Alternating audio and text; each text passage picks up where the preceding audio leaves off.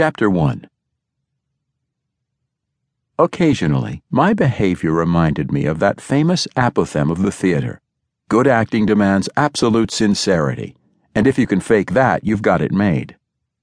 What brought on that introspective twitch was that at the moment I was perched on the edge of a lumpy armchair, leaning forward attentively, alert as a bird dog, exhibiting every evidence of sympathetic interest, including clucking, and bored out of my gourd. I was listening to a lecture by Mrs. Gertrude Smythe Hursforth, a large, imperious lady who may have been the best bridge player in the town of Palm Beach, but whose conversation had once been described to me as a diarrhea of words and a constipation of ideas.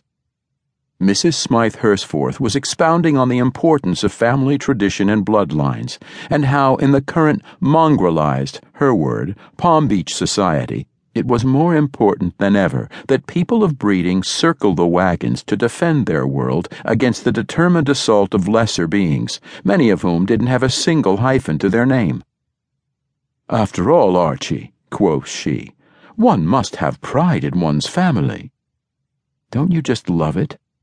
This overstuffed matron was implying that if your name was Smith, DeChico, or Rabinowitz, you were incapable of pride and probably bought your jockey shorts at Kmart.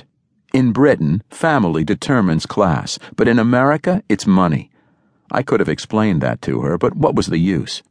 The reason I was listening to Mrs. Smythe Hursforth's rubbish with dissembled fascination was that she was an old and valued client of McNally and Son, attorney at law. My father is the attorney. I am the son. We had inherited Gertrude after her husband, Reginald, dropped dead from cardiac arrest after missing a 10 inch putt on the fourth green at his club. It is now reverently referred to as Reggie's Hole, in his honor. I am not an attorney myself, having been expelled from Yale Law for a minor contretemps. During a performance by the New York Philharmonic, I had streaked across the stage, naked except for a Richard M. Nixon mask.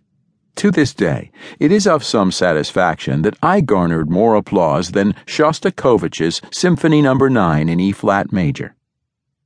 After I returned in disgrace from New Haven to Palm Beach, my father provided me with gainful employment by creating a section in his law firm yclept the Department of Discreet Inquiries. I was the sole member and it was my task to conduct investigations requested by our moneyed clients who didn't wish to consult law enforcement agencies and possibly see their personal problems emblazoned on the covers of those tabloids stacked next to sliced salami in supermarkets.